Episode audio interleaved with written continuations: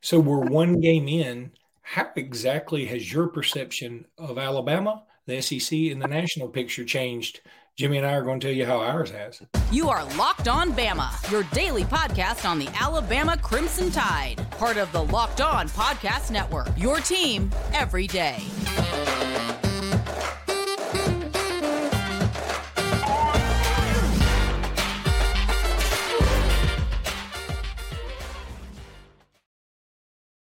Hey, everybody. Welcome back into On Bama. Luke Robinson. That's me. Jimmy Stein. That's him.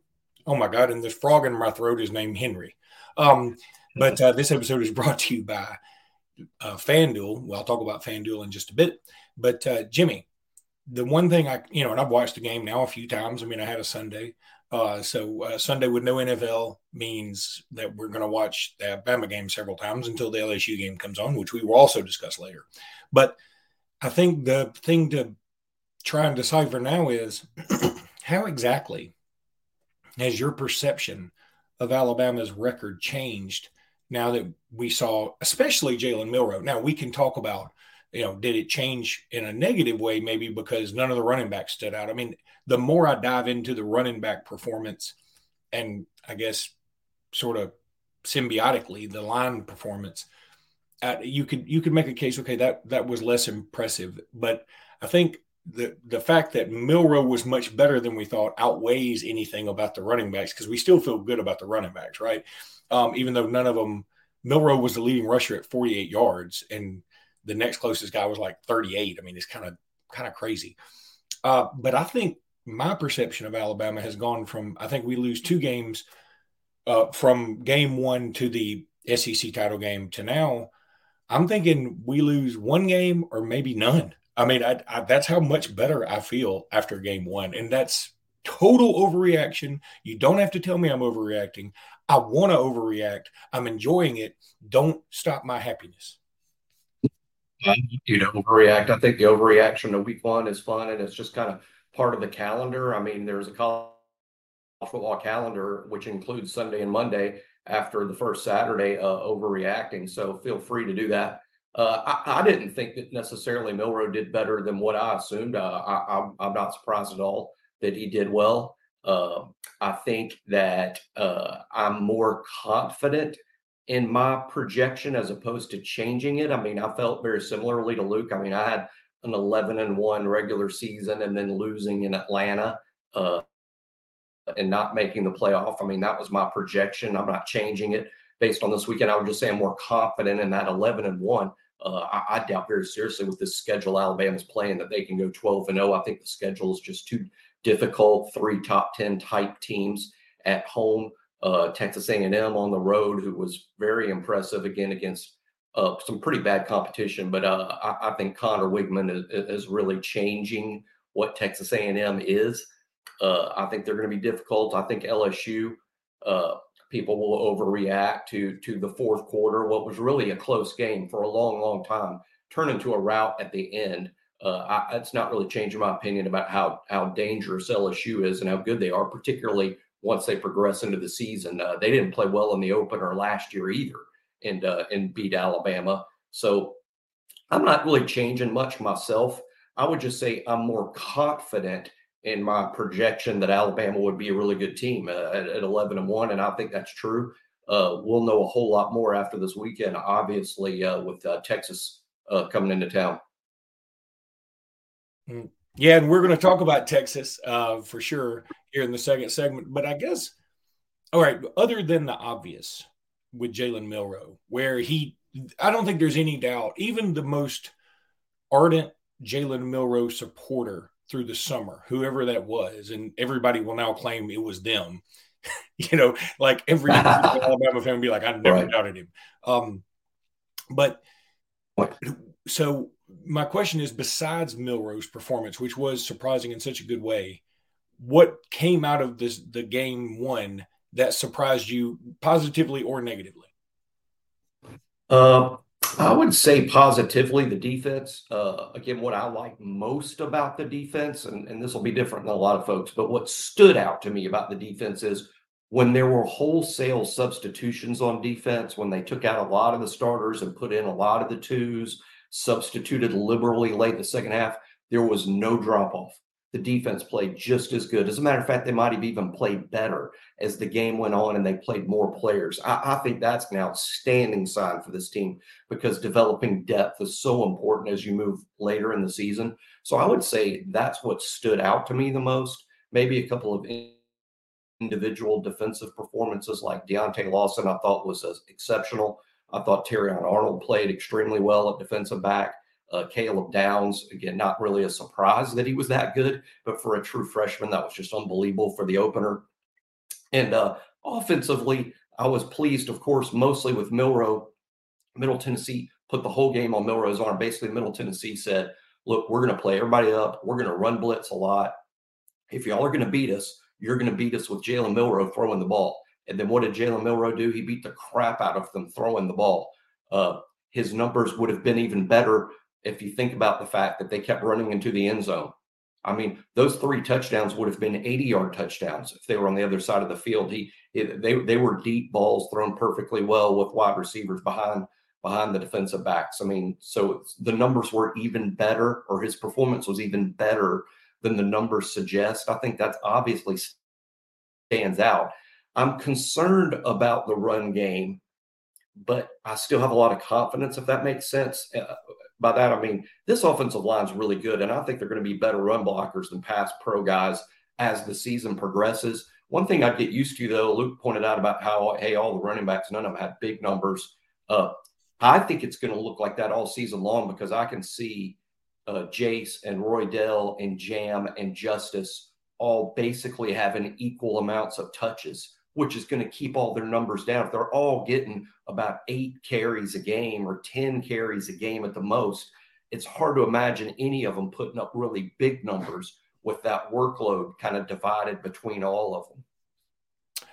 Yeah, that and that's true. But well, I guess it's hard to imagine it now because we hadn't seen it all. I think that if one of them gets the hot hand, obviously, I think that'll change. And um, I think you could see somebody come out of the pack. You know, I, watching the game again and watching it again.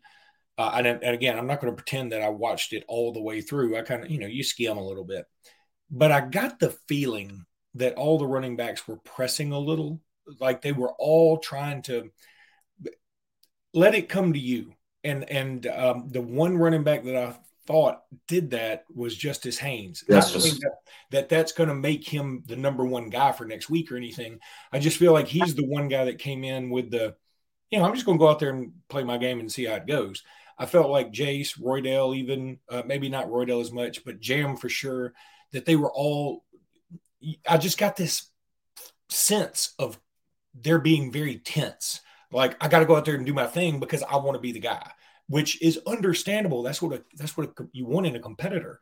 But um, I think whoever lets it loose and releases that tension the best is going to end up being the guy for the most part. I think that's that's when you are comfortable. You're like, hey, I'm just going to go out there and do my thing, and they're going to have a hard time stopping me. Um, instead of I need to go out here and make sure I hit this hole, or make sure I get this block, or make sure you know, I run the right wheel route or whatever. Um, run the white wheel route. That was a great example, moron.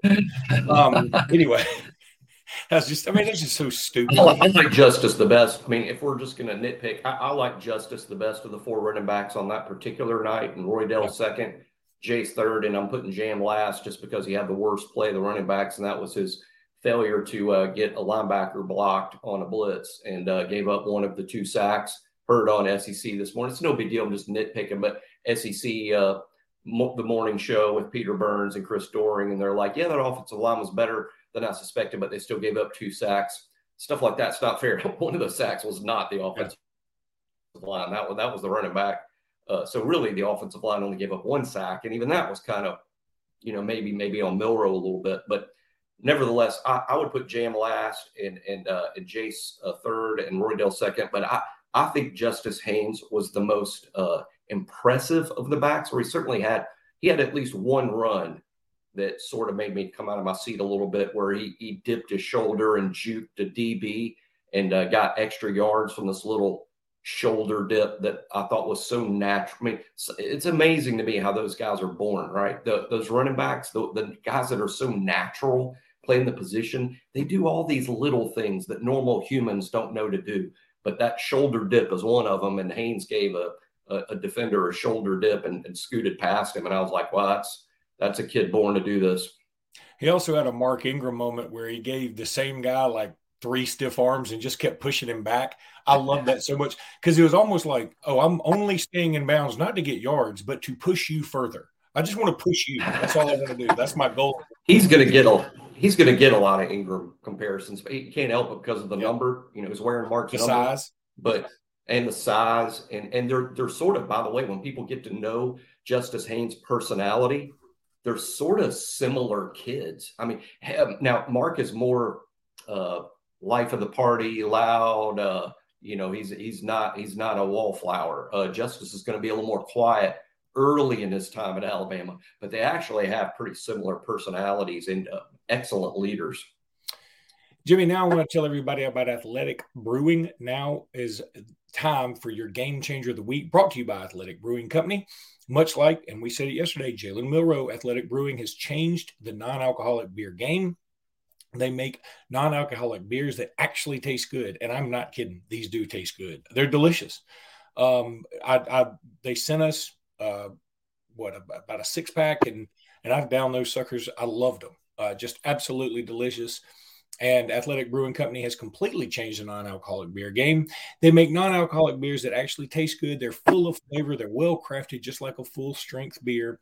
Their brews are great tasting and award winning and beat out full strength beers in global competitions. Again, they're all uh, non-alcoholic, but they are absolutely delicious.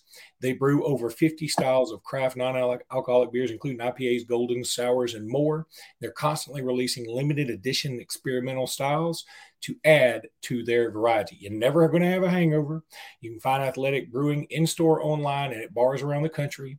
They're the fastest growing non-alcoholic brewery in the U.S. So get on board and start loving these things early. What's your favorite athletic brew? I mean, I, I, tell me in the comments. I would love to hear. You can find Athletic Brewing Company's non-alcoholic brews at a store near you or buy online at athleticbrewing.com. First-time customers can use Locked On to get 15% off your first online order. That's code Locked On at checkout for 15% off at, at athleticbrewing.com. Near beer exclusions and conditions apply. Athletic Brewing Company, fit for all times. All right, so let's move on to Texas just for a minute. We're going to, you know, maybe throw a cursor at Texas right now. And I did get to see a little bit of their game. You know, obviously, I'm not going to spend a lot of time watching Texas Rice um, while Auburn is playing and some other SEC teams are going on because I mean, I'm going to concentrate on the SEC. But uh, Texas did beat Rice 37 to 10. It was a utterly surprising 16 to 3 at the half. Um, Quinn Ewers did throw for 260 and three touchdowns, no picks. Uh, Maalik Murphy came in. Uh, Archie Arch Manning did not come in. Uh, Jaydon Blue, I remember him in recruiting. Jimmy, did we go after him at all? Uh, name, I, if we did, he, he wasn't a significant, like almost committing Alabama guy. Okay. But they, we probably did. We, we definitely recruit from the same pool of kids, uh, Alabama and Texas. Then um, CJ Baxter, who I think was their top rated recruit, uh, running back wise at least, had 38 yards. Jaydon Blue had 55. Uh, Keilan Robinson, we all know him. He had one carry for only three yards. Uh, Xavier Worthy, who lit us up a little bit last year, had seven receptions for 90 yards. Yeah, he was um, impressive. I, I, watched quite a bit. I watched quite a bit of it. I, I, I saw a lot of. I say a lot. I saw. Yeah, I did see a lot. You know, they had a problem protecting Quinn Ewers. That that was the tape for me watching them. Is it, it, was surprising how uh, how Rice got to Quinn Ewers. Uh, they hit him a lot. Uh, Quinn even limped off the field at one point, or at least looked kind of dinged uh, because he got hit so much. It wasn't just the sack total; it was he was getting hit a lot. Uh, he also got got hit a couple of times on scrambles. Got took some big shots. Uh, Texas looked pretty dominant defensively. Now again, it's Rice. I would say Rice and Middle Tennessee roughly the same. I know there was some conversation on the Texas boards about who played the tougher opponent between Rice, between Alabama and Texas, who played the tougher opponent. Uh, I didn't really necessarily weigh in. I would just say they're probably about the same, frankly, and that's why they argued about it so much over there, but because they're really about the same. But I think in the end, Texas won uh, and had individuals that were impressive. I'm telling you guys, for those that aren't too familiar with Texas beyond what played him last year, that linebacker Jaylan Ford is one heck of a player. He, he's he's for real good. They're also pretty good up front. They got some NFL looking bodies on that defensive line. Defensive backs pretty athletic. Uh, they're not a, a, a, what I would call a vintage SEC defense. This isn't, in my mind, Luke, a national top ten elite defense. They would be sort of that next tier of uh, you know, a lot of good athletes. They're they're they're going to come to play. Offensively, Quinn Ewers uh, is impressive. He's sort, you know, he reminds me of more and more, and I mean it as a compliment. Some people won't take it that way, but he reminds me of Spencer Rattler, and I, I mean by that by saying when Ewers is good, and he really he makes some throws where you convince yourself this is a first round. This isn't just an NFL player. This is a first round pick. But then he'll play stretches where you're like, is he even play pro football at all? And I think Spencer's a lot like that. And uh and even you know with no one's going to notice because North Carolina won the game so easily. Rattler was 30 of 39 for 360 yards against North Carolina. Uh, Ewers is that way. I mean, he's a good player. Don't don't think for one second he can't beat us but there's also no guarantee that he's going to show up and look like a first round pick for 60 minutes. Yeah, and um, I don't think we're going to sack Ewers 12 times either. I think that's what North Carolina ended up sacking. I mean, I'd say 12. It could have been 15. It could have been 10, but it, it felt like 12 at least. Yeah, I bet NFL GMs were really impressed by Rattler that he could get hit that much, sacked so much, and still have that kind of night that he had. Uh, that's impressive stuff to, to the next level. And two of well, let's get into that in just a second because we want to talk about the SEC then. But um, yeah, I really hope we can get to Ewers again. Look, everybody sort of made a joke into this, you know, Alabama hurting Texas QBs kind of thing, but um, I think we can play that into our advantage. Maybe that'll make him a little more timid. Um, I think we've got to make it the fiercest uh, environment he's played in and and I don't think I think it will be. I really do. Now, you know, obviously he played against us last year, but that was at home, eleven o'clock. Uh, this is going to be six o'clock at night. Bryant Denny. The weather should be pretty good, and everybody needs to be geeked up. I'm I'm I'm already excited about it. I think the world's excited about it. Obviously, you and I knew that game day was going to be there the whole time, and they've made it official, and that's fantastic. So it should be a big thing. And and and you make a great point you know, the Big 12 is not like the Big 12, some group of five league. It's not. And, and, there's a lot of good programs. But I would say this his game against Oklahoma each year, the Red River Shootout, is a neutral site 50 50 game. That's still a great environment, one of the coolest things in sports. But it's not a road game. Who has Quinn Ewers gone on the road against Iowa State, Baylor, Texas Tech, even Kansas State? Some of these are good teams but it's not like playing on the road in an SEC environment with a hundred thousand fans. The the noise, the just the environment and the atmosphere. It will be new for Texas and new for Quinn Ewers, and definitely to Alabama's advantage. I think they might be a little Alice in Wonderland over what it's like. We take it for granted because we're there in that stadium all the time. But again, it's and I'm not I'm not dissing the the Baylor's and Texas Techs at all. I'm just saying it's not a hundred thousand seat SEC stadium at night uh, in a top ten matchup. The atmosphere will be crazy. Alabama is used to it. Alabama's swum in the ocean full of sharks. Uh, it, it will be a new environment for them. And and hey, Alabama hasn't played well on the road for two years. I'm about Alabama struggled in it. Alabama's six and three in their last nine road games against Power Five opponents, six and three, and only one of those wins was an easy win. The other games were decided in the fourth quarter. So Alabama's had its road struggles too. Uh, I think I think Alabama fans can play a big role in the game Saturday night if they choose to. Jimmy, now I need to tell everybody about FanDuel. Get ready for the NFL season with incredible offers from FanDuel, America's number one sportsbook. Right now, new customers can bet $5 and get 200 in bonus bets. That's guaranteed. Plus, all customers who bet $5 will get $100 off NFL Sunday ticket. That's coming up this week. You want to do that? Get on it. NFL Sunday ticket is with YouTube and YouTube TV now, by the way. Now is the best time to join FanDuel. The app is easy to use, and you can be on everything from spreads to player props to more. Whatever you want to take, they'll let you do it at fanduel.com. So visit fanduel.com slash locked on and kick off the NFL season with an offer you don't want to miss. FanDuel, official partner of the NFL. All right, Jimmy, let's take a look around the SEC and, and nationally just for a second. Um, again, I like to keep it much of this relevant relevant to Bama as I can, but you know the national uh, scene is very relevant to Bama as well as the SEC because we're always in the middle of it. So, SEC wise, um, no real need to go into all the blowouts. I mean, yes, I've heard a lot of things about how uh, Texas A&M looked better, Auburn looked better, Ole Miss, you know, put up 73 against Mercer, even though Pete Golding, I think, gave up 75 yard rush on the first play of the game or something like that. That's kind of funny. Um, Mississippi State was okay. They ended up blowing out their opponent, even though it took a little longer than you thought. Same thing with Kentucky. Um, but I think the national narrative on the SEC is going to be, uh, you know, right you've well, come back to earth a little bit because now Tennessee also, by the way, blew out a, an ACC team, but you know South Kakalaki had a shot at North Carolina, and they kind of blew it. I mean, they really. I felt like South Carolina was playing better than them, except for the offensive line play. That and now that's a big that's a big part of it. But I thought South Carolina played better. They we were talking about Spencer Rattler, and I said we'll come back to that. Two balls that he threw, he was 30 39 and he should have been at least 32 of 39. He had one ball that was thrown for a first down very early in the game, like first drive that would have would have been, you know, kept the drive alive. And then he had a fourth down play that he hits the running back just perfectly on a little uh, quick out.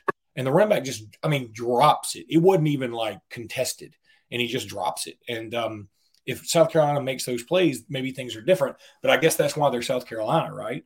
Um, then Florida losing to Utah that we've sort of beat that to death. Uh, Florida is just not good. I don't know what else to say. They had a, they had a lot of promise and excitement coming into this season. I know the locked on host did, and um, he's very disappointed. And then last night, LSU, LSU, as you mentioned earlier in this show, LSU played well for probably two and a half, three quarters, and then the wheels sort of came off. And when they came off, they came off spectacularly, which is exactly how you would expect the wheels to come off of something in, at LSU. I mean, they don't know how to do anything but with a lot of purple and gold flair. And uh, so, albeit, but, um, you know, South Florida State is a team that I, I believe I picked them in the I don't even know who I picked in the in the college football playoff anymore. I kind of forget, but uh, I believe I picked them. I, I, think they've got a really good shot now that they've gotten by this LSU team. Um, they, I think they can beat Clemson. I'm anxious to see what Clemson looks like today. Um, but overall, I, I, looked around the country, and there were times last year when I looked around the country, I go, boy, we'd have a hard time with Georgia. Now, my my inner Bammer would say last year, you know, it's Nick Saban. You let the and direct. That is true, but and I knew in my heart, like non-biased fan was going, eh, you, you guys would have a hard time with Georgia. Okay, I, I believe that. This year, I feel like I'm. I, it's one game, and I'm overreacting. I didn't feel. I don't feel like I look around and go, "There's nobody we can't play with." We we are we are we're toe to toe with anybody, which is different than I felt coming into this year. Not that I felt like we had no chance against anybody, but I felt like there would be teams that are clearly better than us. And I don't think that way anymore. I feel so much better after game one, and it's probably irrational, but hey, let me be that way. We'll know a lot more on both of these subjects. We'll know a lot more about Alabama this weekend than we than we know from you know matching up with Middle Tennessee. Texas is going to test Alabama at special teams, offense, defense. It'll be a 60 minute test against a, a team that I, I, don't know if I if I want to say Texas is going to finish in the top 10 and say that emphatically. But what I will say emphatically is I think they have top 10 talent. They have the ta- a talented team enough to where finishing in the top 10 is highly realistic based on their dudes. They just have plenty of dudes. I think not only will you know a lot about Alabama this weekend, you'll know a lot about the SEC. The SEC did not get off to a good start. It, it was, you know, being non-competitive at Utah to to a certain extent. Uh, South Carolina's offensive line being so bad and and and and not giving their team a chance against North Carolina. And of course, in the marquee game of the weekend, LSU gets blown out. It was, it was really a blowout one quarter uh, the fourth quarter, the first three quarters, that, that game was tight. don't let the uh, revisionism of the fourth quarter change that. But the fourth quarter was a complete disaster for LSU. They looked terrible. Uh, and, and and it just didn't make the SEC look good, particularly on a weekend that's hilarious that the Pac-12 in its final year of existence went 13 and 0. The first conference to ever do that, by the way, the first conference to ever start 13 and 0. Uh, hilarious that it's the Pac-12 that's dying that uh, that pulled that off. But how about this game that that no one will talk about? But Arizona versus Mississippi State. There's a good Pac-12 SEC matchup of pretty evenly matched teams. Uh, that Texas A&M Miami. I mean, as good as A&M looked, you'll find out a whole lot more at Miami this weekend. Auburn, Cal, SEC, Pac-12.